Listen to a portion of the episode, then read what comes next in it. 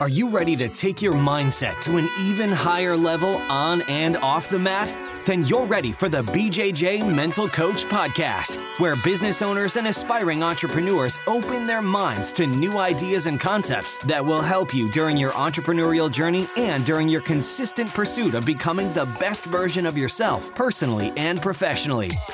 It's time to go beyond the mat with the host of the BJJ Mental Coach Podcast, Gustavo Dantas.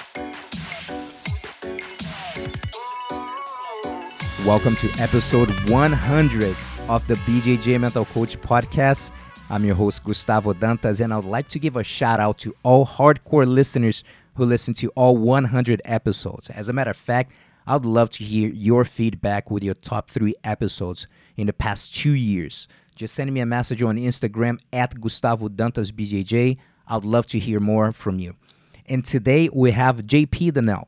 JP is a blue belt in Jiu Jitsu and an MMA veteran. He is a former U.S. Navy SEAL who served multiple tours of duty in Iraq.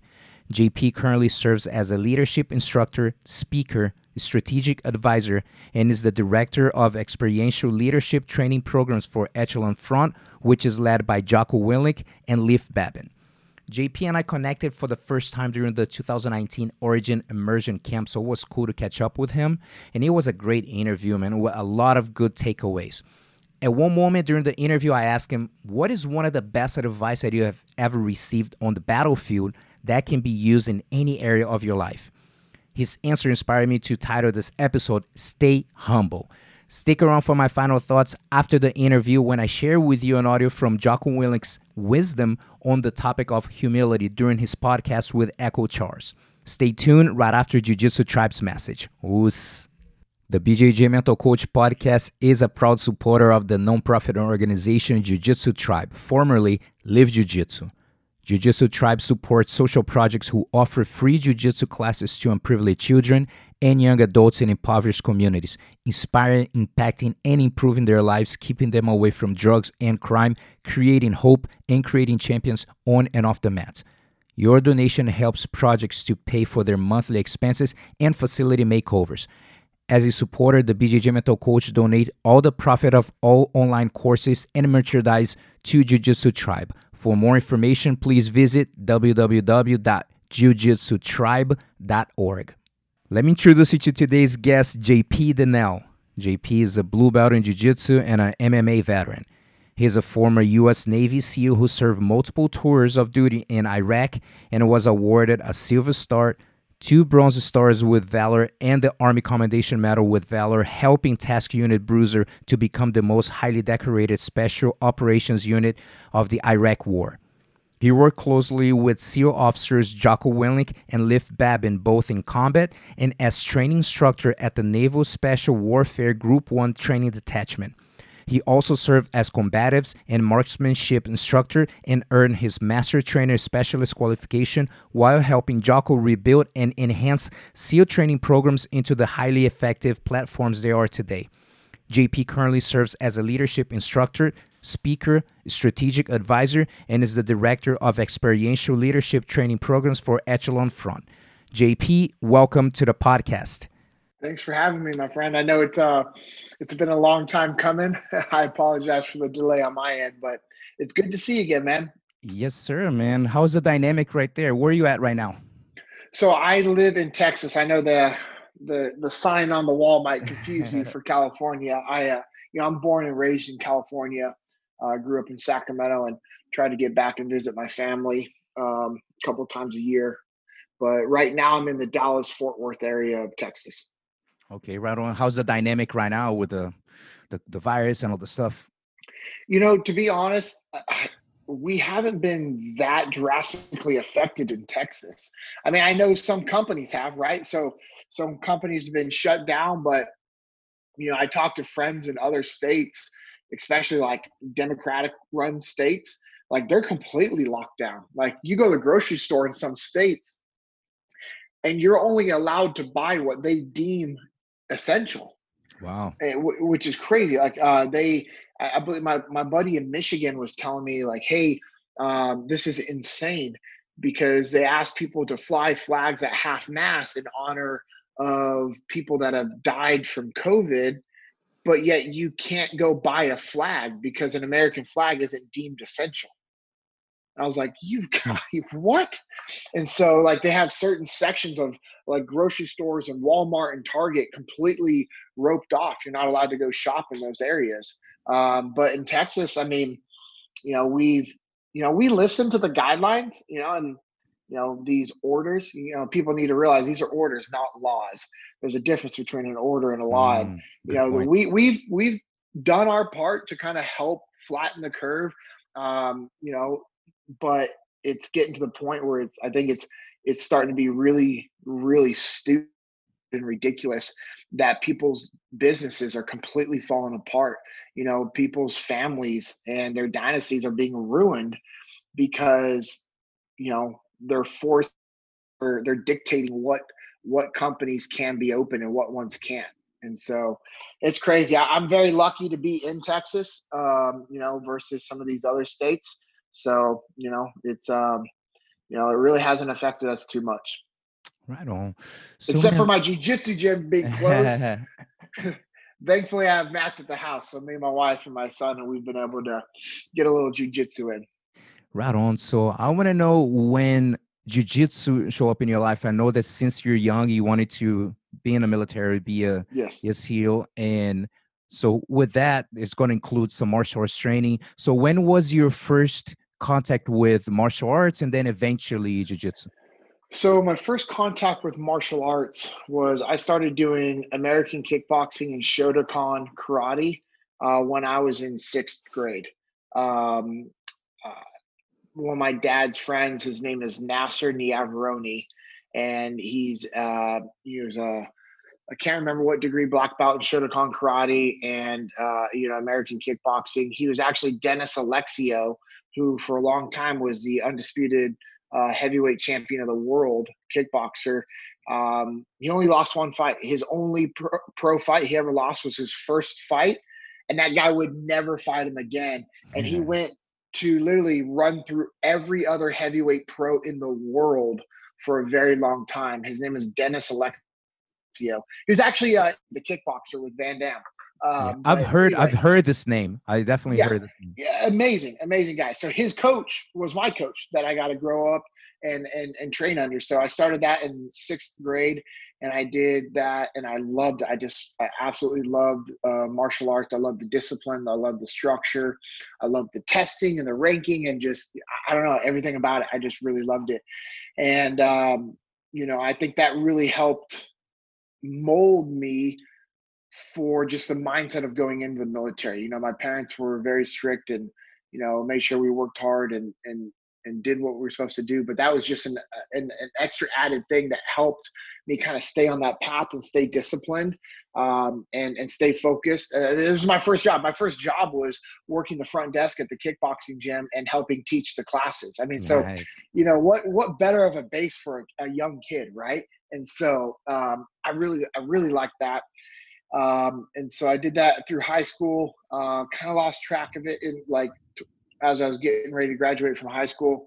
Um, and you know i had i had an amateur kickbox a little in-house thing that our gym put on with other gyms where they came and you know they just we did like point scoring tournament and then we did kickboxing. And that was my like it was an actual fight. It was so, so it was supposed to be like three rounds, and um, I just remember I was so nervous. Like I was just had those, jitters. You know, I'm I'm in high school. Like I don't I don't understand how to process this stuff yet. And you know, one of my regrets is that I, you know, I didn't even tell my parents I was going to be fighting. They thought I was just helping the gym work because I was so nervous. Like I didn't want to like if I lost, I didn't want to lose in front of my mom and dad hindsight, they wouldn't have cared. They were just proud of me, right? And so, um, you know, I did that. And it was cool. Like I, I, I won my little, my first little fight. Got you know a little fight of the night trophy, which was funny, Nice. but uh, which you know is cool when you're in high school, and that kind of always st- stayed with me. You know, I, I, I really appreciated the um, the guidance my instructors gave me and the adults at the gym because they all knew I was a kid and there was I had a lot of guidance from other older martial artist of you know just being disciplined and staying on the path and not getting in trouble not doing drugs not partying and i think like being in martial arts and my parents being strong christians really helped me kind of stay out of trouble because I mean, I'm not gonna act like I'm a perfect kid. I'm wild. Like I at heart, like I am like that wild, wild person. And I really think that helped me not end up in jail um, or, you know, end up dead, honestly, um, before I went into the military. And so then I joined the military and I remember my first platoon one of uh, one of the other new guys that checked into SEAL Team Three Delta Platoon with me. His name is Cowie. Um, uh, it's actually Justin Cowie Kanawa uh, Mayoral, and so he goes by Cowie. Right? He's from Hawaii. Uh, real awesome martial artist, jujitsu uh, guy, and before we went on our first deployment, he went back home to spend time with his family in Hawaii, and he did a uh, a big a big tournament out there, uh, jiu-jitsu tournament, and he won. Like he won his in his weight class, and then absolute as well, um, as a purple belt, I believe. And so it was, it was really cool. You know, I had him in my platoon, and then the first time I ever did actual jiu-jitsu was in Guam with Cowie and so we deployed to Guam for a little bit before we went to Iraq. And you know, we did a couple months there, and then we did you know our four months in in Iraq. And so when we were in Guam, we were training other foreign nations that we worked with and doing some training exercises. Well, we're out at a bar, and um, all, like all of a sudden, like I kind of noticed that we're starting to kind of be surrounded by bigger tougher looking dudes that all had nasty cauliflower ear. And I'm like, this is not going to be good. Like, mm-hmm. this is not good. And like, I knew, I knew how to fight and, you know, I was, I was tough and I was aggressive and I knew Cowie did too, but there, there comes a numbers game, right? When there's just you and your buddy. And at the time, here's the other thing. And I know people say, oh, weight doesn't matter bullshit. if someone knows how to use their weight, it exactly. matters, my friend. Exactly. It matters. There's a reason why, uh, you know, I'm over 200 pounds. And even when I was fighting in the 185, 190 range, I've rolled with and trained with female black belts, and I've never been submitted by a female. I've never been submitted by any female who was a brown belt, black belt. It didn't matter because I was a lot stronger than them and I knew how to use my strength to my advantage. So I'm aware of that. I'm aware that size comes into play, especially if somebody knows how to use it. And I was in the SEAL team, so I didn't have this false confidence. A lot of people are like, oh, Navy SEALs are badass fighters. No, we're badass gunfighters. Like we know how to use mm-hmm. our weapon system really well until recently the combative system in the seal teams wasn't very i mean it was kind of a joke. Like we would all laugh and joke about it you know for a long time until jocko revamped that. But anyway so i had an awareness of like hey this is not going to be good. And i remember that we were at this bar and there was silverware and i grabbed a fork and a knife off the bar and just kind of had it in my hand and I was just I, I got a little nervous because I, I, didn't know how it was going to happen. And then they're like, "Hey, you Cowie," like super aggressive, like the biggest dude in the group. And Cowie's like, "Yeah," and all of a sudden the guy goes, "Hey," you know, like totally goes out of like changes character. They literally look like they're hitmen, like coming up to kill us, like super, like these big old Chamorans.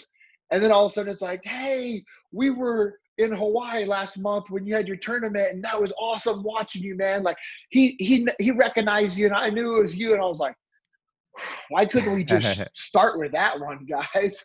And so the guys were like, hey, we have a gym here at one of our houses. It's in the back, you know, which I thought was really cool. It's like these these guys were hungry fighters that just wanted to go somewhere with their life, right? And I mean, they set up a cage and a training thing in the back in their backyard. And that's where all these guys trained. And um, i mean it was really cool. And so anyways um, you know they invited like hey if you guys want to come train here's the times that we train during the week.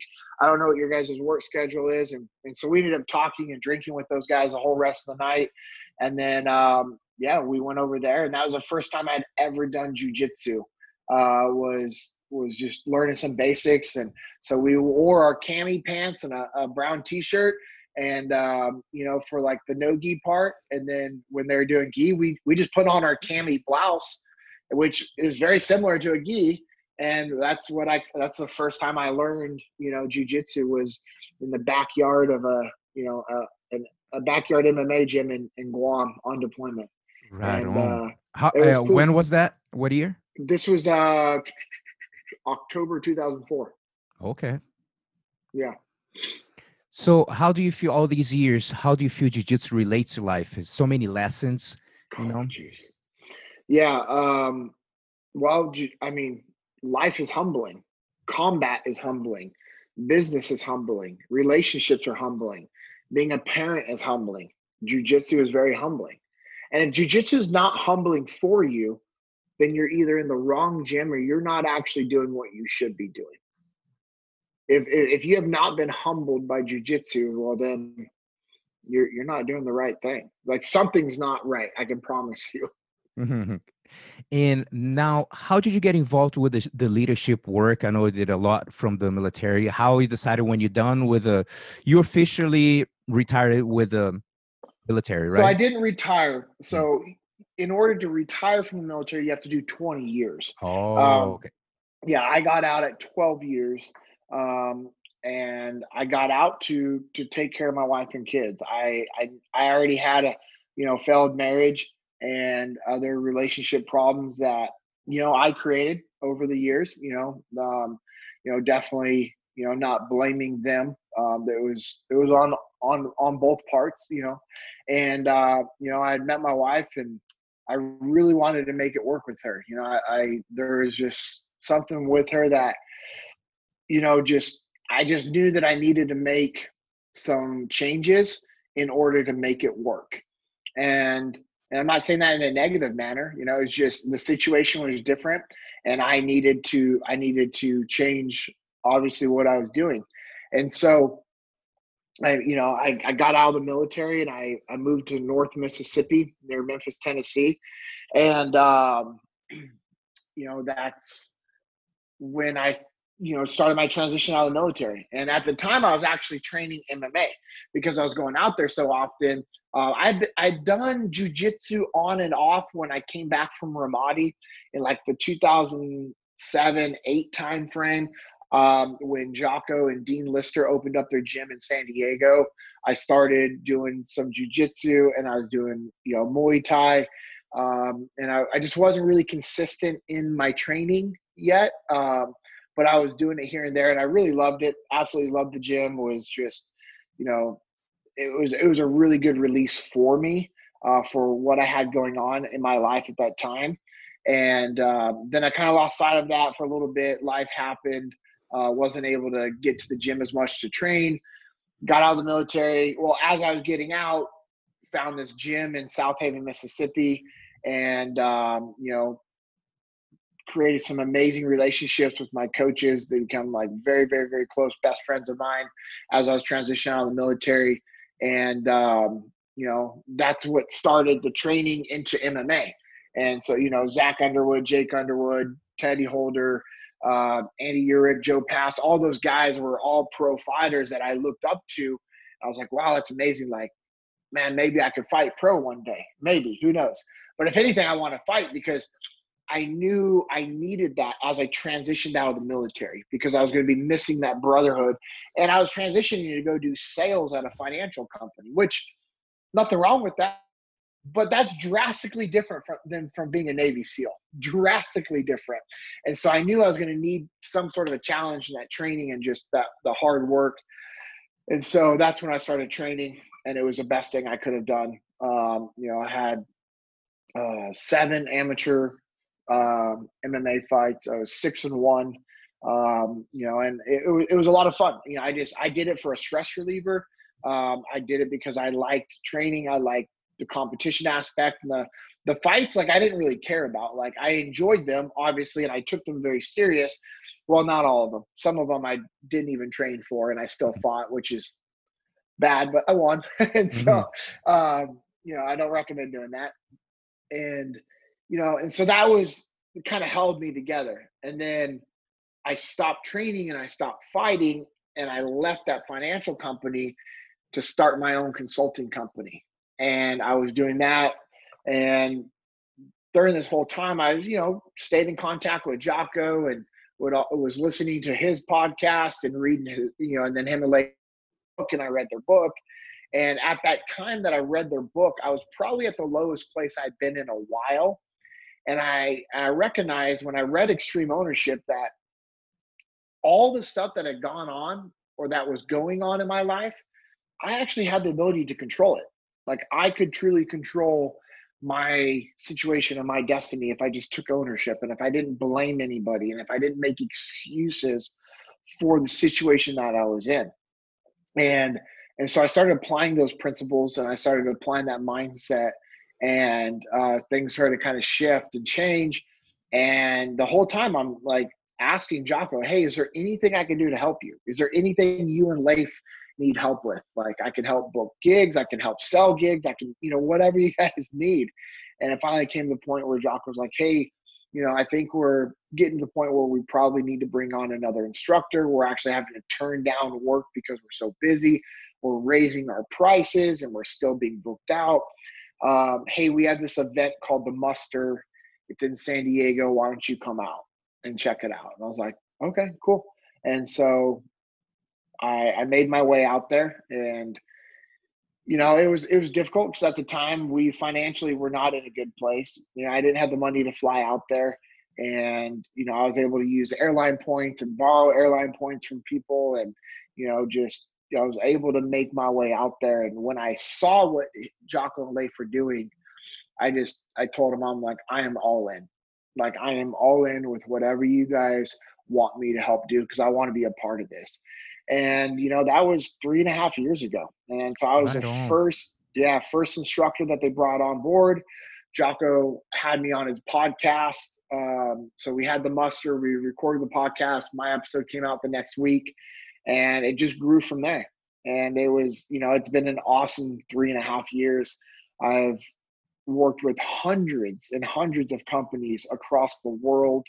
Um, you know it's just the uh, the opportunity has been amazing. I'm a director of our experiential leadership training programs, which is all of our hands-on leadership training uh, that we do with our clients. And so it's uh, it's been a lot of fun. It's been a been a unique journey for sure.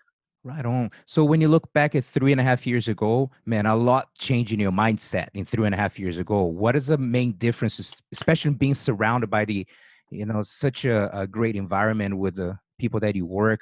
And so three and a half years ago, what's the difference of the mindset back then and now? Um, confidence for sure. You know, I've um, always, it, it's weird. It's a, it's a unique dichotomy with me because there's times that I am very, very confident in my abilities.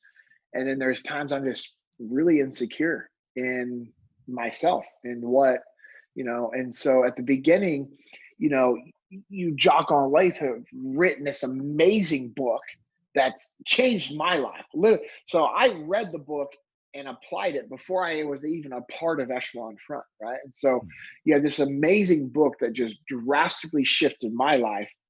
And then I go to that first event and I see Jocko and Leif up on stage and I'm like, ooh, mm, I don't know. Hmm. Like, you know, I grew up with a speech impediment and I was in speech therapy all throughout school. And there are times that I mix up my words or I stutter or I actually make up words or you know I just and it's it's it's frustrating and it's embarrassing. And so I had this like mental block that I put in myself. Nobody else put it there. I put it there that I wouldn't be able to ever speak as good as they were speaking. That why would somebody want JP Dinnell to come talk to their company? Um, you know, I, I, have a, I have a high school diploma, and then I joined the military. And what I failed to recognize is my while other people were going to college and getting their degrees, I was gaining real life experience. I was traveling the world. I was, you know, as I say, cultured, right? And so I've been around different uh, religions and different cultures and, and learned to interact and, and have professional working relationships and build friendships in different parts of the world with different uh, people and different religions and different beliefs and, and under you know and just learn how to actually get along with people and communicate and how to deal with stress and how to build a team and how to lead and how to follow and you know just all these different things and when it was broken down i'm like okay that makes sense you know like just because somebody went to college and got a college degree doesn't make that they're that they're going to be better than than i am. And so that was kind of like just that insecurity that i allowed to come in at the beginning you know and the other thing is like hey i go talk with these companies and i'm fully sleeved up right? You know and so you know why you know but then it was like hey there's a time place. There's times where i wear the short sleeve polo. There's times where i wear the long sleeve. There's times where i wear a suit right? It just whatever i need to cater to my client. But as i've built my brand my name with and leif with echelon front because everything is through echelon front. I don't do anything separate. This is all through echelon front is i've built that confidence because there are now consistently there's a lot of companies that are re- requesting me and and saying hey out of all the speakers at the muster you know jp's message resonated with me the most because nice. i talk about my failures i talk about how i had lost my wife and my kids and how we got a marriage and i was delivering pizzas at one time and you know i was doing construction you know i i, I share every one of my struggles but then i sh- i share with them how i got out of those and how i came out on top and so since i've been able to be vulnerable while also trying to always maintain my humility, I've been able to gain more confidence. Yeah, dude, what do you mentioned about all the traveling and everything, I mean, there's no price tag for that, for everything you described, you know, the experience and the relationships and the man, you cannot put a price tag uh, on that. It's incredible. Now, we have a lot of listeners who entrepreneurs who have people in transition, a lot of people getting involved with speaking engagements, which is not an easy thing to do. Mm-hmm. So, what did you say in the past three and a half years, some of the struggles that you went through as a speaker? Maybe something that you can help people who are starting. Yeah, so you have to be disciplined. And and you you have to have to be disciplined in everything that you're doing when it comes to being to being a good speaker, right? And I just looked at what Jocko and Leif did, and I said, you know what? If they're doing this, I'm going to do it as well. If they're doing full rehearsals before they go speak, if they're going through their slides, if they're reading their notes, if they're practicing their transitions for hours before they go give an hour keynote, guess what I'm doing? I'm going to do the same thing. And I, I think a lot of people just assume, like, well, if I just know the material, I can just go talk. That's not that's not the case. That is not the case. You have to be disciplined. You have to practice. You have to practice your transitions. And hey, let's say maybe you're going to talk without slides. That's great. You know, I read a book uh, from Rock Bottom to Rock Star by Ryan Blair, and he was talking about if you ever want to be a great speaker, you should be able to speak without PowerPoint slides. And so I've always, I just remember that right from the get go. And I remember Jocko and Leif saying, "Hey, you need to count on there never being notes. Like you, you're not going to be able to see the notes down on this on the screen, right? Because there's been times where I'm up on a stage and they have like three TVs down on the ground in front of me, and I see the slide I'm on, the next slide, and then the notes, and I'm like, that's crazy. I don't need any of that. Like it's nice. It's nice to look down, but I shouldn't need any of that because if I need that, I'm not a natural speaker. You know, I'm I'm a reader. All I'm doing is reading PowerPoint slides. I'm reading notes. I'm not actually communicating the message. I'm not relating with the people that I'm talking to. And that's like every time I talk, mine is slightly different because I'm not saying the exact same thing. The principles of the message are the same. The laws of combat are always the same. The mindsets of victory are always the same but the stories around them change every time based off of what is in my mind, what memories pop in there, and what conversations I actually have with my client.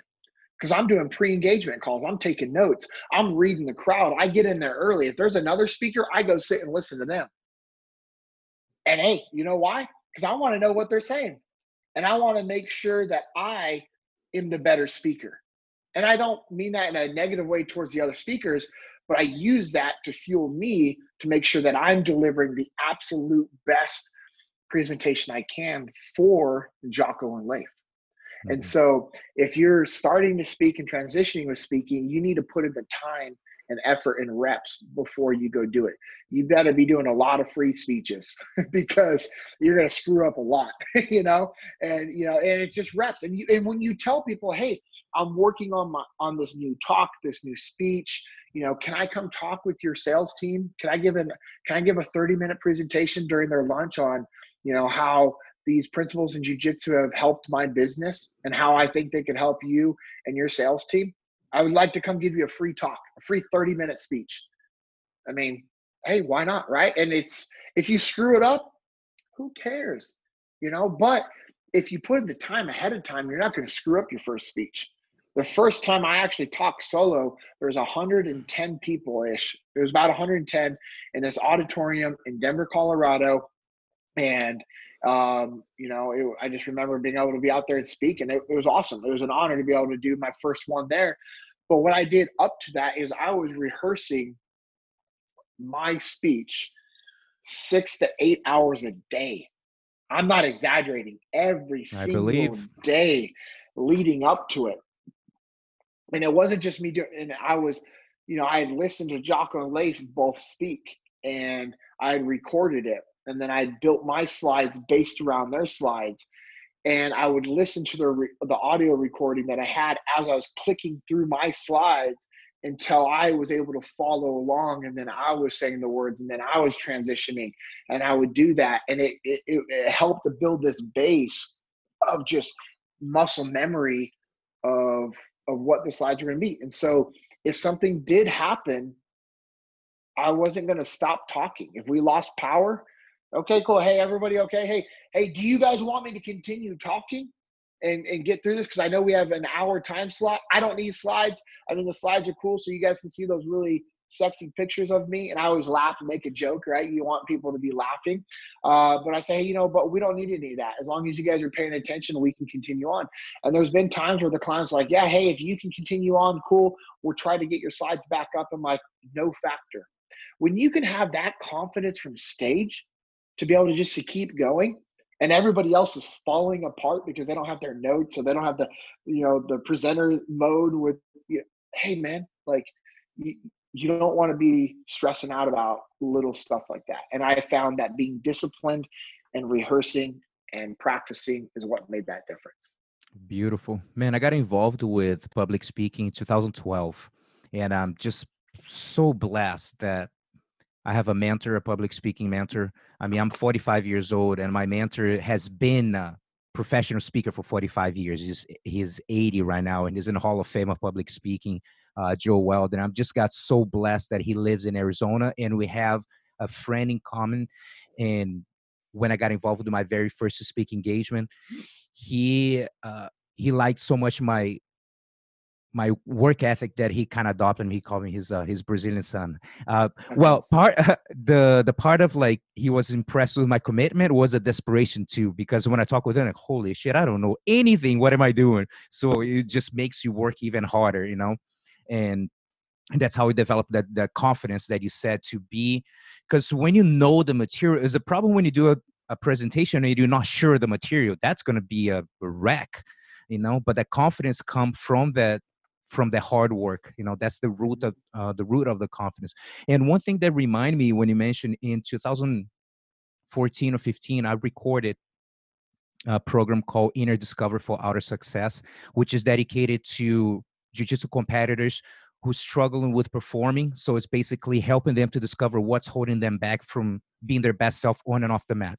So wow. so i started that and there was a, a great uh, project too was awesome. So I re- I I read in a hotel and then invited put a uh, put an application online for people to attend the the recording. There I put a buffet for them it was like high high you know like high level stuff.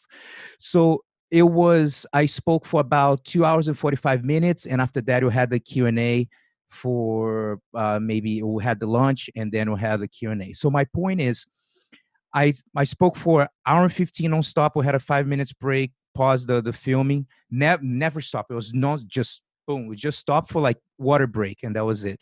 And then when I finished, one of my students, and I forget this, is like, "Man, you must be tired because I spoke, you know, for like three hours straight." Uh, and this started at 1 p.m. And I said, like, dude, I woke up today at 6 a.m at seven i already ran through this whole three hour presentation in my house in front of my dogs and my cats. Even then got sick of it.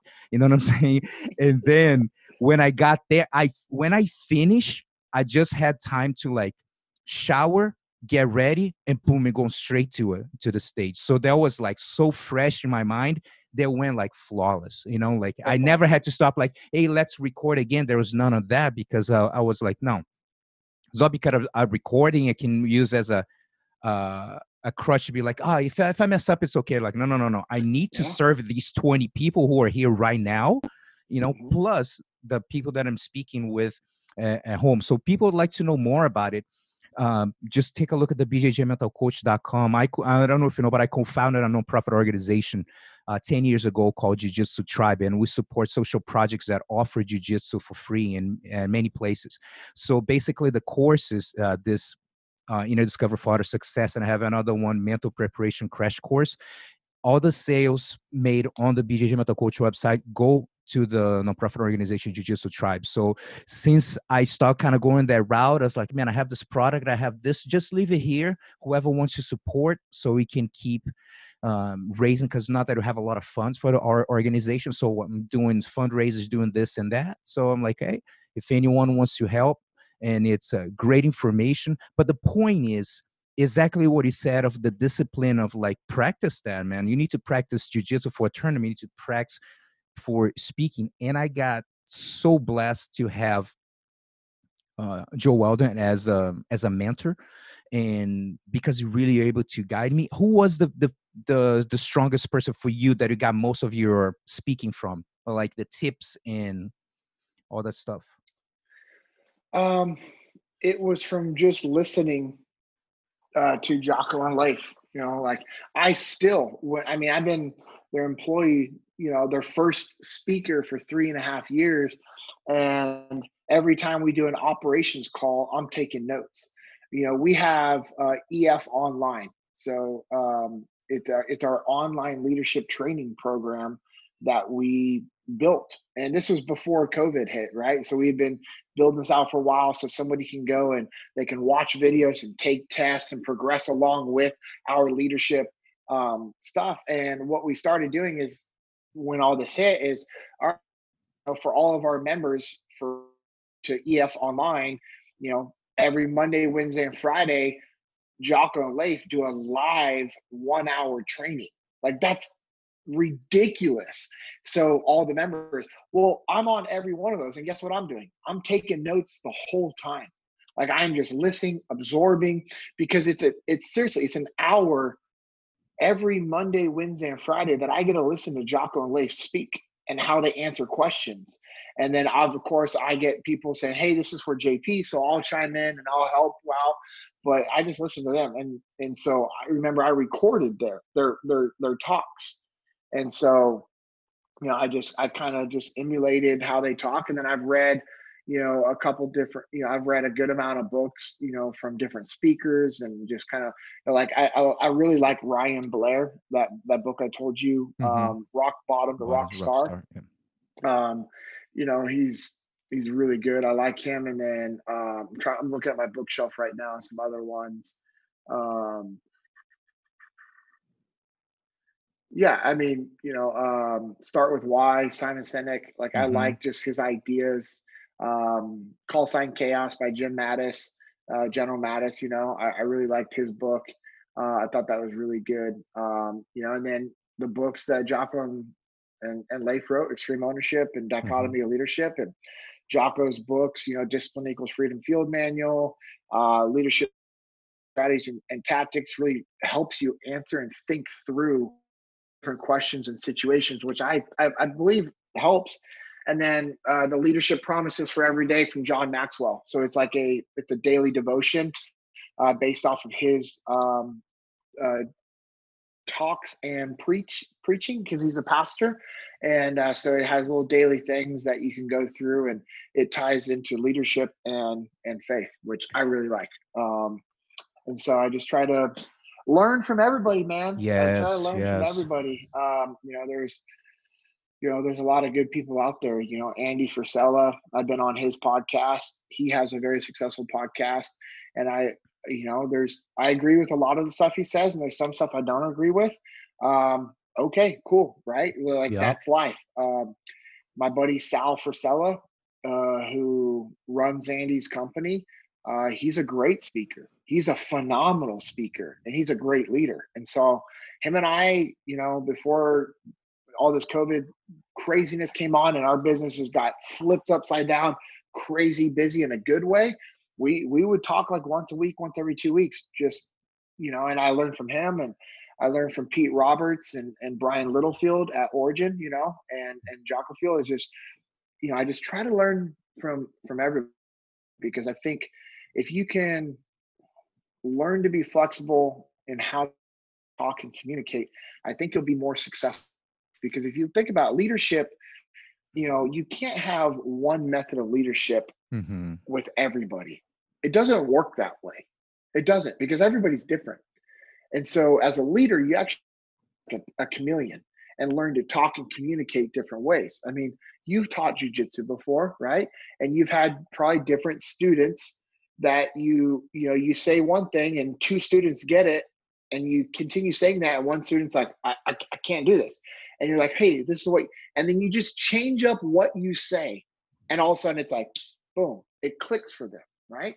And um, you know, just like everybody has a different jujitsu game, people have different personalities, and you have to adapt how you coach and how you talk and how you lead based off of people's personalities. You know, uh, just remember here, I was going to mention one little exercise. I mean, a tip I guess I do for for speakers out there. When I rehearse, and sometimes I record, and then I go run. I'll just listen. You know what I mean? What I just recorded. So it's like more stuff where I'm going to bed. I really want to ingrain that in my head, and then I'll mm-hmm. listen. And my wife would go crazy because sometimes I would watch a video and I'll listen over and over. Like, why you listen over and over? Because I think about like, what is a person who's listening this who have no idea who I am is getting this message? Am I getting the, the message across? So I really reflect. I don't put out tons of like videos out and stuff, but I make sure that when I do it, I want to make sure that I'm not opening my mouth just for the hell of it. I want to deliver some type of content. So uh Yeah. it requires, you know, like the discipline. Now, um what did you say? One, one more Yeah, go thing I was going to add. Sorry. I also very rarely listen to music or the radio when I'm driving or going for a run or doing something. I'm listening to podcast. Yeah. and I listen to a lot of different podcasts to get some diversity in regards to different speakers and leaders. So I think that that helps as well. Yeah, and that the Sorry. same thing. The same thing with me. Uh, usually, in my car is it a silence because I choose to just like I want to think. You know what I mean? I so love some that. yeah, it, or it's gonna be something like that. You know, like an audiobook or a podcast or something. Now, with all your speaking engagements and all the clients, what do you think one of the biggest mental blocks that some of the entrepreneurs that you you guys see and you share and you see from them that's been preventing them from stepping up? Um, adapting what they're doing. You know, they just they they just get comfortable and they just want to keep doing the same thing, and they don't understand that either as an individual or as a as a unit as a as a company there has to be adaptation to the market to the situation that you're in um, your personal you know your individual abilities and limitations. These are all things that people don't really like to change because change is uncomfortable change is hard and it's difficult and it's you know un, you know just something that people don't really enjoy uh, and so that's usually what is holding people back from you know kind of taking things to the next level. Um, you know i mean you know you're talking about you know you speaking and you know you have this mentor and you know you've been doing this for a long time. Well you've had to shift your your lifestyle right you can't Yeah. tell me you you're doing the same things that you were doing before you decided you wanted to do this and you know I- i learned from one of one of my best friend's dad I remember listening to him speak up on stage one time, and he said, You either change your friends or you change your friends. So, influence and help the people around you become better, positive people that are driven, that are disciplined, or find people that are positive, driven, and disciplined to surround yourself with to help you get to that next level, to help you grow as an individual. Right on. So, any uh, besides you know sharing that that concept, anything that you're anything else that you share specific with them on around that area of like poking them to challenge for them to change anything else that comes to your mind yeah like i mean you, you have to have something that drives you. Like why why are you doing what you're doing? There you go. And i i mm. really for me the why is is is a huge thing. Is like what's your why? What is your mission? Like you have to be able to clearly identify and state your mission. Like i have on my whiteboard my mission is to be a great husband father, and member of Echelon Front. If whatever's in my life doesn't positively move the needle for any of those, it's done. It's out of my life, whether it's a person or a thing.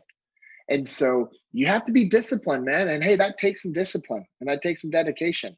And you know that means that you're going to either have a have to have a hard conversation with a family member who's negative, or a friend who's negative, or just you know doesn't ever want to do anything to better their life or better your life and you're going to have to decide like what do you really want like why are you doing what you're doing you know you should there should be a there should it's something greater than yourself and so if you're trying to deliver or or you know, it could be simple as you know and, and people are listening to this like people confuse sometimes what guys like you and I talk about because they're like, well, I'm just a manager at Home Depot, right? Like I'm I don't own a business. I'm not an entrepreneur. That's fine. It's about you being a better person. It's about you being a better leader to provide an impact, right? And if you're doing your job well, that means that you're impacting and leading other people to learn and grow. And that means that you're providing stability for your family. You're providing income for your family and and that's uh, that's a great thing you don't have to be an entrepreneur to understand these concepts you know it just these are basic principles that apply to, to everybody and you know if you don't know what your why is or what your mission is then you're never going to be able to fully engage at the level that you need to to achieve success. Yeah for sure man 100% uh, i'm the same line too that because especially when people are entrepreneurs there are moments that whether you like or you don't things will get tough. And your why is going to drive you through the rough times because if your why is strong enough you're like i'm out peace. You know what i mean? Yep absolutely 100% yeah so you I have think, to have a very real conversation with yourself and your support group right and whether that's you know like myself i'm married and i have kids and so when I was starting with Jocko and Leif three and a half years ago, I had a very real conversation with Amanda, and Jocko was on the phone, and he was just like, "Hey, here's the deal. He's gonna miss some things. He's gonna miss a kindergarten graduation. He's gonna miss this. He's gonna miss this. You might you might miss your birthday. You know, that might miss your anniversary. You know, he's not gonna be there for his birthday." If you really want him to do what he says he's going to do at a high level, he's going to miss a lot of those things. But that's just for a season. And so Amanda and I were on board from day one of like, okay, this is how busy I'm going to be. This is what's going to be going on. And this is kind of where we need to be. And that's okay. I don't. So, what is a habit that you practice daily that it helps in everything in your life? A daily habit. Um, you know, I, I was for a while trying to do a physical activity every day. Um, and I got I had some health issues come in, so I wasn't able to do that. One thing I've always been able to do um, that I will say I don't do every day, but I do almost every day is read. Is I just try to read, and that's that's how I can learn, right? And that's you know sometimes I'll read, you know, whether it's you know 10 to 20 minutes of like new, like articles, right? Like reports um, that you know people put out and i'll just you know read one article and i'll read another article and i'll read another and try to find the truth there right and just try mm-hmm. to disseminate and i do that so i can kind of learn to read through the bullshit. you know, Mm, there's a little thing because there's a lot of bullshit out there in the media right now, and so I'll do that. Um, you know, reading reading different books. Like I'm reading uh, right now this book, um, the tiny, Tiny small. Habits. Yeah, so it's the small changes that change everything, called Tiny Habits. Tiny uh, habits. Yeah, by Dr. B.J. Fogg.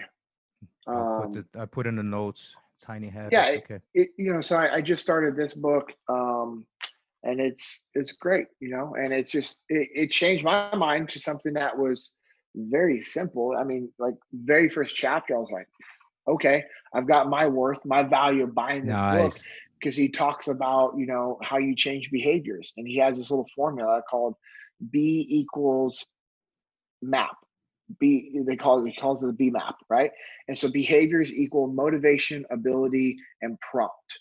You have to have a prompt for to remind you to do something. And then do you have the ability? And then is your motivation there, right? So my alarm, I that is a prompt, right? So my my alarm is a prompt to wake up. Do I have the ability to wake up? Well, yes, I heard my alarm. I have the ability. Now, where is my motivation there? Is my motivation high to get up at 4 a.m., 4:35? You know, is my where's my level of motivation? And if the prompt, if I have a prompt and the ability and my motivation is high enough, then I can do that behavior.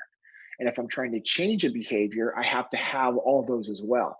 And he has little different graphs and diagrams and works uh, little um, things that you can do to, start mapping out different behaviors that you want to shift and change and how you can slowly do them. Um, I thought it was it was very very intriguing. Um, like I said, you know, I have a high school diploma, so there's a lot of these little things that you know I'm learning new through books, and you know I, I I enjoy that. Yeah, no, it's uh this is a habit. I do a lot of audiobooks, you know, but uh but I do read too, but I, I feel that uh, most of my education though coming from from audiobooks and even with the reading, man, I talk about this in the podcast all the time about man, if you read 10 pages per day, not it's not that much. There'll be 3,650 pages at the end of the year, which is about 15 to 20 books. Dude, if you anyone read 15 to 20 books of like positive information, personal development, leadership, dude, it's life changing. Yeah. So Jocko has another podcast. He has four podcasts. Wow. Insane. So he has a Jocko podcast. He has a Warrior Kid podcast. He has a Grounded podcast, which is about jujitsu and life. And then he just started another one called The Thread. And he, he was this guy, um, Dar- Darren or Daryl. I'm messing up the name. Anyways, this guy is a stud. And Jocko was telling me that the guy, you know, was reading, he does audiobooks and reads, but the guy was reading one to two books a week for a long time. Damn. Like that's incredible. That's absolutely incredible to me. You know, you just think about the knowledge that that, that that guy has. And when you listen to Jocko and him on this podcast called The Thread, and they're they're just like basically the whole concept is like pulling the thread to find the truth. And they're talking about things overseas. You're like, oh my gosh, like this guy's just knowledge and intelligent cool. level is just it's insane. And so, you know, I look at you know people like Jocko and Leif, and they're very well read. Guess what? They're very well spoken. They're very well educated. And I guess that was one of my insecurities I just had for a long time. Is just you know I I know that I'm smart, but I never really applied it in school like I should have. I didn't go to college. There's a lot of things in the military I, I, I just should have done better. And so now it's kind of like, hey man, I, I had the opportunity, and you know we're trying to set the example for our kids as well. Right on. Man, when you look back into some of the lessons that you learn in the battlefield, I want to know about a, an advice that maybe you you learn that applies in everything, man, in business and in life. Maybe something that someone said in a battlefield, getting ready for something. What do you say? So many lessons and advice, but Um, you know, you have to stay humble. Uh, you stay humble, or you're gonna be humbled. And I can tell you, combat is one of the most humbling environments that I've ever been in. Um, you know, Imagine, and even man. more so when you lose one of your best friends, you know, one of your new guys that you were supposed to bring home and you end up escorting his body home at the very end of your deployment. Like we were days away from coming home and they pushed out to do one last mission. And, you know, a grenade got tossed up on the rooftop and it hit Mikey in the chest and it bounced in front of him. And he jumped on top of that grenade to absorb the blast because he had a guy on each side of him laying down. And he could have jumped back and tried to avoid it, but instead he jumped on top of that grenade to save the other two guys that were right next to him. And there was a third guy on the rooftop close to him as well. And so, you know, that's just something that you just don't even think is going to happen. And in in business, there's going to be like, look at this COVID, right? This is complete bullshit that all these companies are completely shut down and people are losing their livelihoods over this and they're you know some businesses are allowed to be open and some aren't and it's just none of it makes sense. And it's just one of those things where nobody expected that. Nobody went into business planning on on this happening. And so you know i was i was doing an interview with somebody else and i was saying hey after this there's going to be people that come out smarter more well equipped and efficient with their business, or there's people that are going to be behind the power curve, right?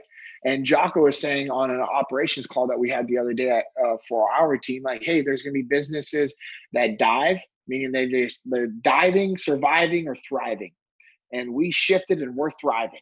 And there's some businesses that are barely going to survive, and they might end up diving or they're going to thrive, depending on what they decide they're going to do. And for us, when this shift happened, it was very humbling because we were in very, very, very high demand. And then now all of a sudden it's like, boom, all of our work from March, April, May, and June got canceled. And now even into July. And so it's like, okay, life is humbling.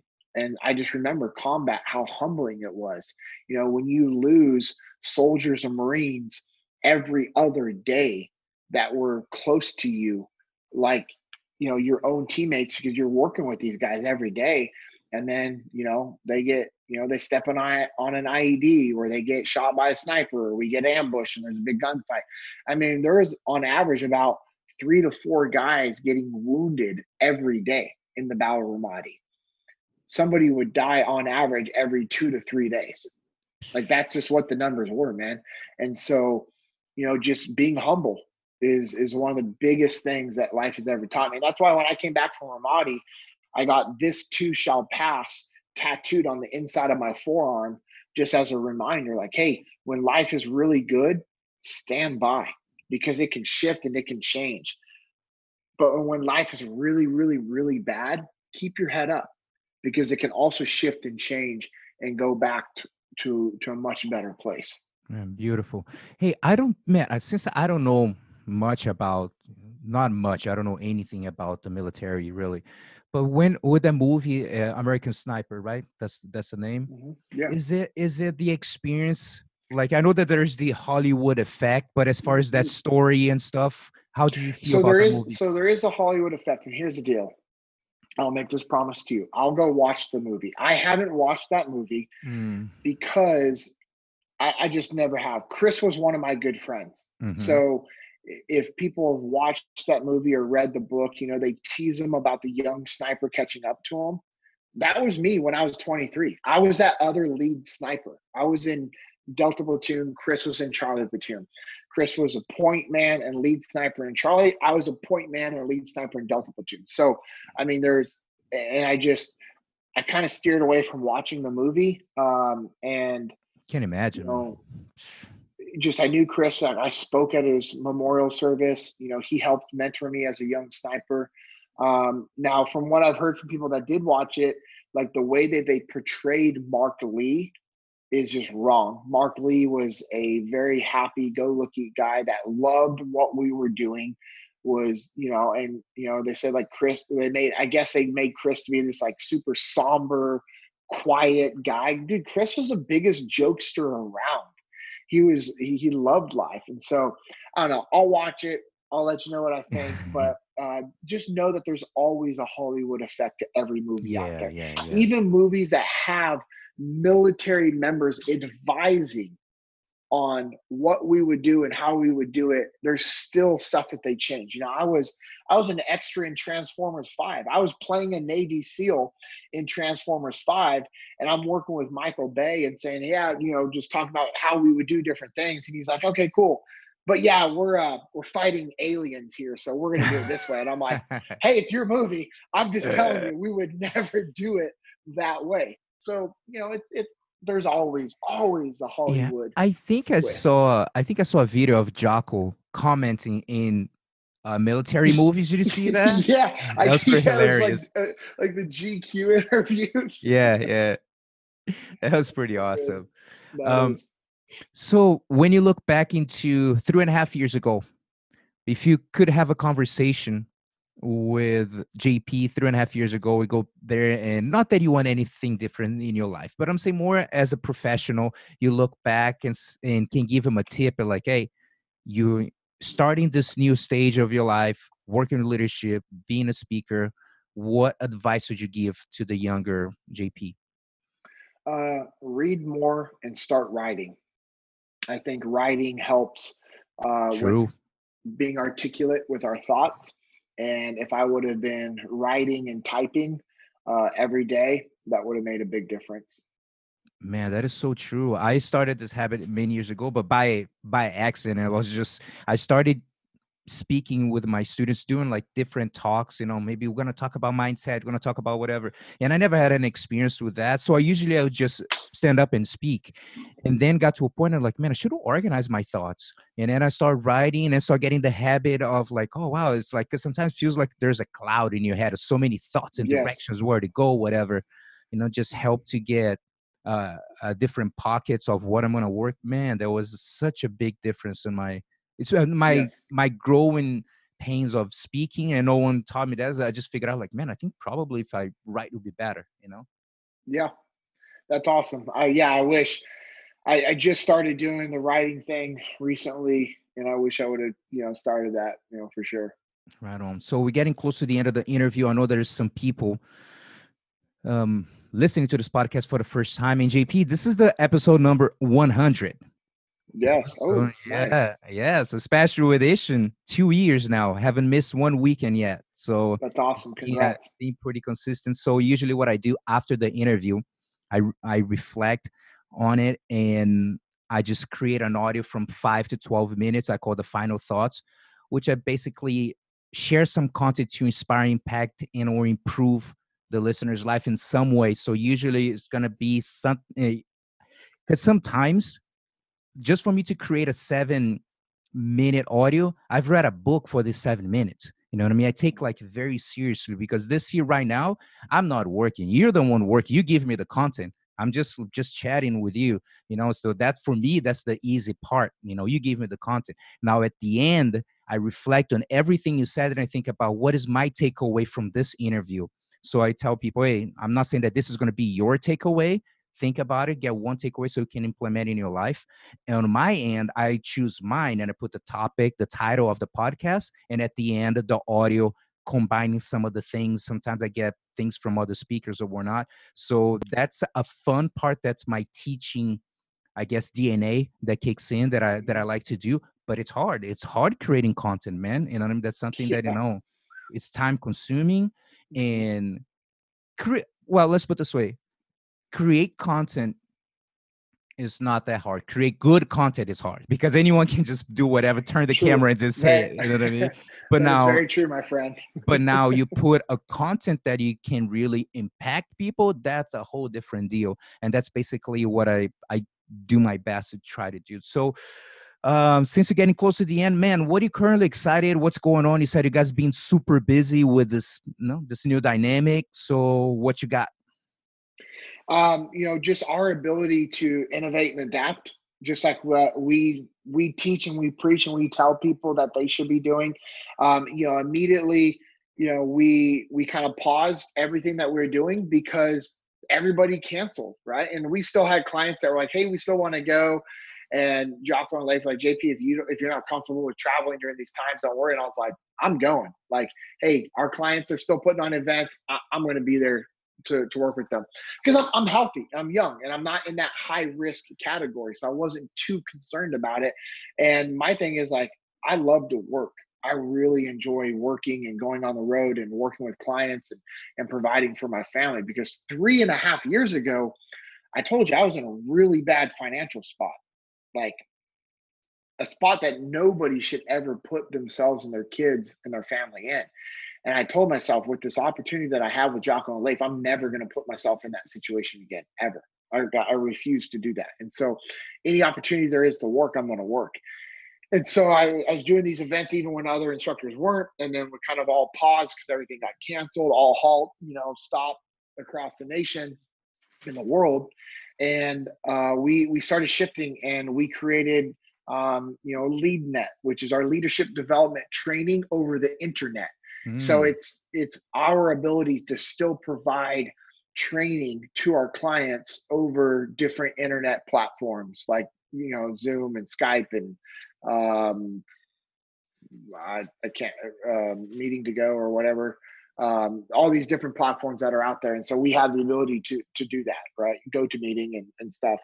And so we just started shifting and we started doubling down on the content that we were creating for EF Online, the nice. live trainings. I've done a lot of free trainings for clients uh, just to kind of help keep their team engaged, keep them in the keep them just pushing forward. And it's it's been great. It's worked. It's shifted toward now, you know, I have a a, a few clients that every week they signed up for me to do an hour to 90 minute um, customized training session with their team as we're progressing along. And uh, so it, has been really good. It's I, I've really enjoyed just shifting how we work. And you got to think about that, bud. Like, how much more efficient and effective are we with our clients? Yes, in person is great. However, we're still able to deliver the same impact. We're still delivering the same message, the same content to our clients. Now, whether somebody pays attention over the internet or in person, that's always going to be up to them. And so now, like, let's say, uh, what part of Arizona you're in again? Phoenix? I'm in Phoenix, yeah. Oh, we're going to be there in September for the muster. That's what I was going to ask you right now because I know you guys come in September. Is it still yes. uh still going or is it's is still? Being... Yep, it's still up. Yeah, and we're I think we're about three quarters of the way sold out. Yeah, because I actually I I went to the site because I wanted to attend, and then all that stuff yeah. I looked at a few months back, and yeah. then with this happening, like man, I don't even know if it's happening. So yeah, hopefully it does, man. I'd love to go check it out. You know, I've been following for a yeah. while and got to take advantage of being in in Arizona. Oh, it's it's in your backyard, bud. Yeah. And so, anyways, you'll love it. It's great. Um, and so where was I going with that? Yeah, no, uh, that oh, was so the content, right? So the mm-hmm. content mm-hmm. is the same whether it's in person yeah. or or um, online. And so now, so let's say I was going to travel to to Phoenix where you are. Like let's say you wanted me to come out and work with your company. Okay. Well, that's a, about a half day of travel, right? Because by the time you go to the airport, check in, get there, get out, catch an Uber, get a rental car, whatever, go to the hotel. You know, maybe I'm meeting you for dinner. So we meet for dinner. I go back. I work for a couple hours prepping my, you know, prepping my slides, making sure everything's good to go, handling work emails because the whole time I've been traveling, I'm not able to do phone calls or emails. So now I'm up late working on that stuff. Wake up the next morning. I do a half day workshop with your client, with with you and your team. We grab lunch. I go to the airport. I get home and now it's the evening, right? So I've I've lost a day and a half working with one client, which is mm-hmm. fine. That's mm-hmm. great. And our prices are high for in-person events, and we've lowered our prices for our online training. Well, okay. Well, guess what? I do an hour, or let's say I do a three-hour workshop with you and your team online. Okay, I prep, I get that ready. I'm not having to travel. I get on Zoom 15 minutes early to make sure my slides are loaded and I'm there. I'm good. And when we're done with the training, we're done with the training. And if it goes a little bit late, okay. Once we're done, we're done. I'm home. I'm, you know, I can, you know, Beautiful. go do our next thing. And it's like, it's like this, right? Like, you know, we have this from 11 to 1230, but I, you know, I have something at 1230 and we know that we're going to end a little bit early And it's like, great, because I get done with this, I go do my next thing. I'm not having to travel. I wouldn't I wouldn't be able to do the follow-on thing that I was doing if I was on the road right now. And so For now sure. I actually have the ability to work with more clients, creating a greater impact across the world. And it's uh it's it's pretty awesome, man. It's it's really amazing. And it just comes down to you, you know, thinking about how you can make things work. And I, I have a saying that I, I tend to say every time I speak, uh, you know, you can make excuses or you can make things happen. You can't do both. And you got to think about what do you really want to do? And that goes back to what we were talking about was the why. That why drives every aspect of what we do. And if that why is not strong enough, you will find an excuse not to do the work. But if you believe in your mission, if you believe in yourself, if you believe in what needs to be done, you will get it done no matter what. You won't make excuses. You won't blame anybody else. You'll take ownership of yourself, of your team, and of your life so that you can move forward. You don't ever allow the situation to dictate what you do, you dictate the situation. And the way that you dictate the situation is by planning and training, being smart with what you do. Most important piece of that, you have to take action. If you don't take action, nothing in life is ever going to happen. Absolutely. Man, thank you so much, JP. It was an awesome interview, man. Great. Thank you. Really appreciate all the insight you give. Uh, you're gonna give me a lot of work. That means when I have like the solid interviews, a lot of content, that's the one that gives me a lot of work, which is fun. That I need to Good. pick and choose. Like, okay, what direction want to go? So that was that was awesome. There's a these are the one that I learned the most because if you think about it, JP, and everyone that is listening to this, imagine you're going to interview 100 people entrepreneurs high performers they're going to share the success their failures their their struggles um, all that and after that you're going to create uh, content on the top of the most important thing that you learn so would you learn something from that out of 100 people? You know what i mean? So that's basically yeah. So basically that's where i'm at you know like a hundred interviews that i go and i reflect on what is said create a content you know? So i believe that every interview that i do and i think i believe too that there's a reason why we we just choose a podcast and a jump insert an episode and you get the message of like wow. You know what i mean? Huh i didn't see that coming. So i believe that every pod every interview that i have there's always one little thing of like huh all right cool. And then i write and i keep track of everything right now. I'm i'm i'm getting into the brazilian market now and i'm getting involved with some uh, online congress and for like jiu-jitsu and stuff like that. And i need to give like a ebook. Man i can make it I have so much content already i just need to do a little puzzle just like man this is ready to go. It's like let Mhm. me pick it here seven big names you know what i mean? And then i was thinking this morning i'm like man i can real quick i can put uh lovato lucas lepri vitor shaolin i mean world class guys that i just created content for like five to 12 minutes man that's a ebook right there you know what i mean with the great Oh, lessons that I got. So uh, uh, this is one one more one more for for the book. So thank you so much, man, for your Cool, time. I know you're appreciate it, super busy, and I appreciate it. But All right. Thank you, sir. yeah, so for all the listeners, stick around for my final thoughts. Oos. Let me share with you my final thoughts from the interview with the JP Dinnell. If you're listening just to the final thoughts on Instagram at Gustavo Dantas BJJ, JP is a blue belt in Jiu Jitsu and an MMA veteran. He's a former U.S. Navy SEAL who served multiple tours of duty in Iraq. JP currently serves as a leadership instructor, speaker, strategic advisor, and is the director of experiential leadership training programs for Echelon Front, which is led by Jocko Willink and Leif Babin. It was a great interview with lots of good takeaways. When I asked him how Jiu Jitsu relates to life, he answered, Life is humbling, combat is humbling, business is humbling, parenting is humbling, and Jiu-Jitsu is humbling, which I thought was really cool. And one moment I asked, what was one of the best advice that you have ever received on the battlefield that can be used in any area of your life? And his answer was, stay humble, which inspired me to title this episode the same. Confucius said, Humility is the solid foundation of all virtues. We cannot deny that in jiu jitsu, business, in any area of your life. As you already know, if you've been listening to the podcast for a while, you know that sometimes I share some type of audio with you. And today, I want to share with you some of Jocko Willink's wisdom on the topic of humility during his podcast with Echo Charles.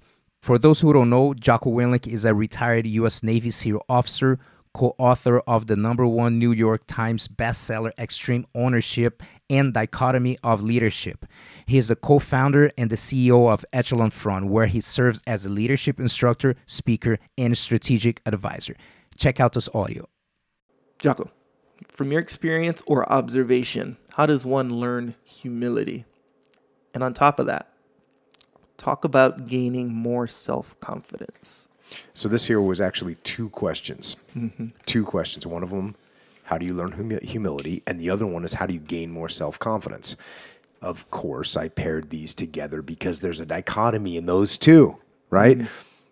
The, if you have a bunch of self confidence, then you're not being humble. And if you're being too humble, then you don't have self confidence. So, a good analogy of this, of course, what we were just talking about is jujitsu, because when you start jujitsu, and we'll we'll turn this into a metaphor for life, but when you start jujitsu, you very quickly learn number one that you can get beat, that you're not everything that you thought you were, mm-hmm. right? And at the same time, you start to gain confidence. I mean, it's it, it makes you more confident because you realize that as you have knowledge, it's the things that other people don't know. And so it's the same thing with life because if you're in life and you step out into the arena, right, mm-hmm. you're going to realize that you're not, you don't know everything. That's something you're going to realize. And the more that you realize that you don't know everything, the more it humbles you, but also in a in a reverse way actually makes you more confident because now you're gaining knowledge because you are stepping into the arena. So it's like with jiu-jitsu when you spar and you roll you're going to get tapped yes but the more you do it the more confident you get. And the more you accept the fact that you don't know everything you don't like the question before like eh, what are you embarrassed about? Why would you be embarrassed in the sport? Don't be embarrassed. Go there and get tapped out. Good. You're learning you know? And and that's what you have to do in life. If you want to gain humility and you want to gain self-confidence in life you have to get on the mat. Right? You got to step up in lead. You got to step up and talk. You got to volunteer for the hard job. You got to take risks. That's how you're going to gain the confidence and the humility because sometimes you're going to get beat. Sometimes you're going to win. But you won't make any of that that progress unless you take the opportunity to step out on the mat, step into the arena, step into the cage, step onto the stage, step mm-hmm. up onto the leadership pedestal. Mm-hmm. That's how you make it work. Because when you're humble, that's part- that's where humility comes from. You realize that you're not perfect, and you realize that nobody is. Mm-hmm. So it's like that old thing of walk in and picture everyone with their underwear on or whatever. When you realize that everyone else is human, that increases your confidence mm-hmm. because you're not looking at everyone like they're oh they're they're masters. no, they're not. They're just other people, mm-hmm. and so that's what I would do if you want to gain confidence and you want to gain humility. Both of them. Get out there, get on the mat, get on the stage or in the game, into the leadership position, whatever the case may be, and live. Mm-hmm. And don't be embarrassed. And don't be abusive when you do do well. You know, that's the thing. Again, that's the thing about jujitsu and it's the thing about life. You realize you're not going to be, there's always going to be someone that's better than you. That's okay. Just be humble, learn from it. And when you know that there's other people that are going to be better than you, it's okay. You can be confident in what you can do because you know you're going to be better than other people. yeah, we are I was talking with Greg and Tim today about um, about humility. So there's like internal hum- humility and external humility. So the external humility isn't really humility. It's the guy who's like super respectful when he talks to people and how he talks, but on the inside he's like, "Eh, I'm better than Yeah, everyone. that's- Mm, I know good. everything."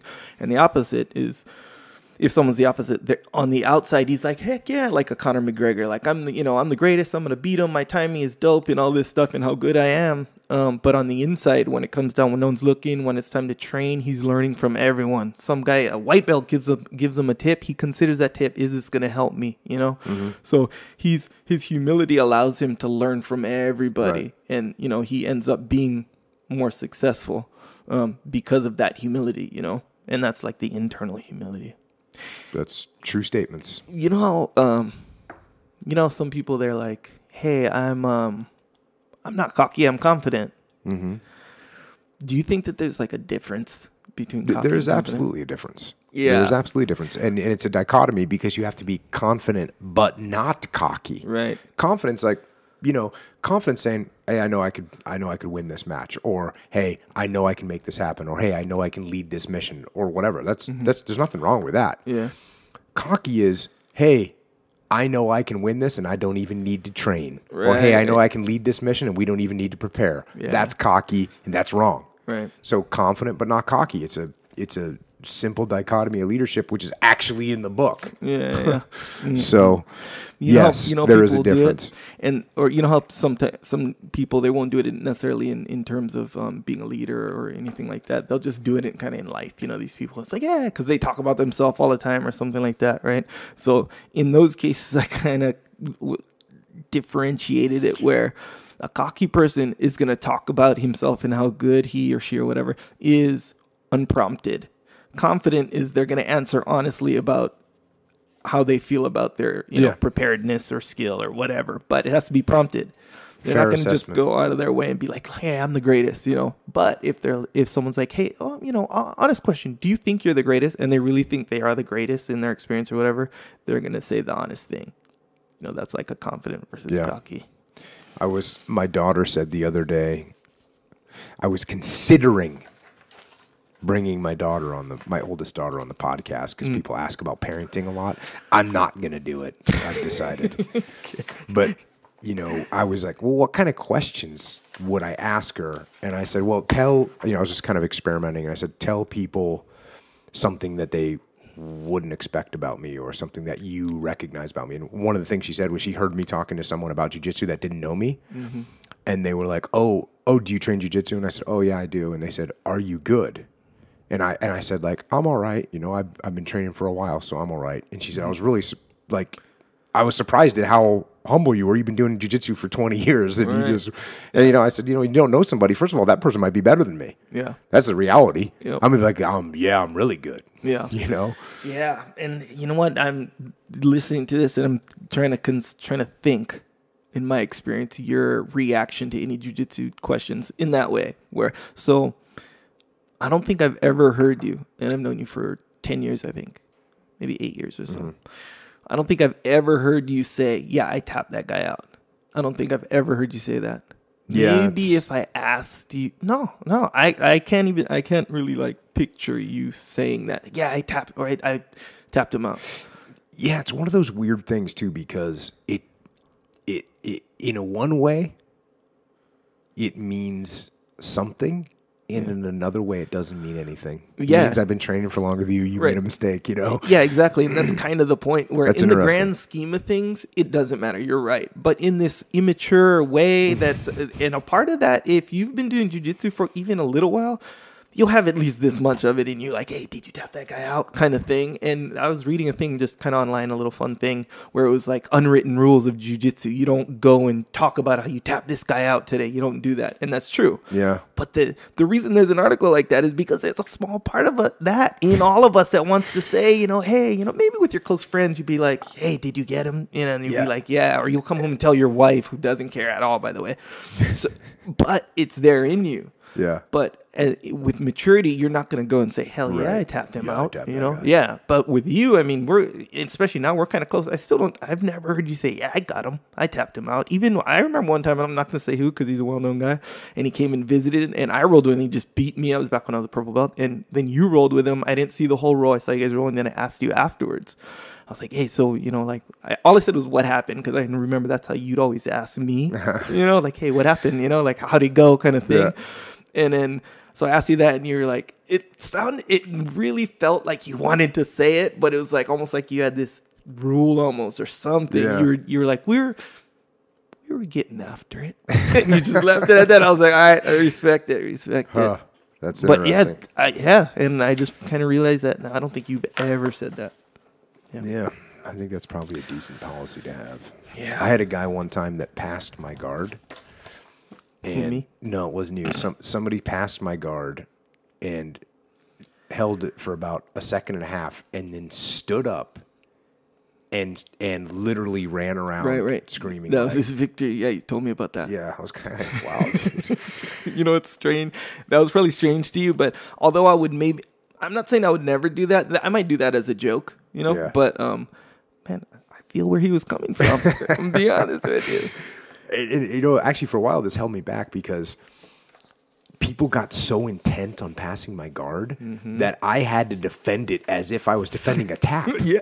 I'm not kidding. Yeah, And so now, and then finally, like uh, uh, probably six months ago, maybe a year ago, I just said, you know what? I'm gonna start letting people pass my guard just so I can play different b- parts of the game. Right, And so now I just, you know, I'm not that concerned about it anymore. Mm-hmm. People getting all crazy. I hope you have enjoyed the audio. It's a great reminder to all of us to keep our humility in check in jiu-jitsu, at work, at home, everywhere during the good times and the challenging times. To wrap up, I would like to share with you one of Jocko's quotes. Quote, implementing extreme ownership requires checking your ego and operating with a high degree of humility. Admitting mistakes, taking ownership, and developing a plan to overcome challenges are integral to any successful team. Unquote. Os. We're glad you were able to join us for this episode of the BJJ Mental Coach Podcast, but the lesson doesn't end here. Watch the videos and download the audio of the 10 mental mistakes BJJ competitors make and how to avoid them for free when you subscribe to the BJJMentalCoach.com. Don't miss the chance to find out what might be holding you back from being your best self on and off the mat. That's the BJJMentalCoach.com.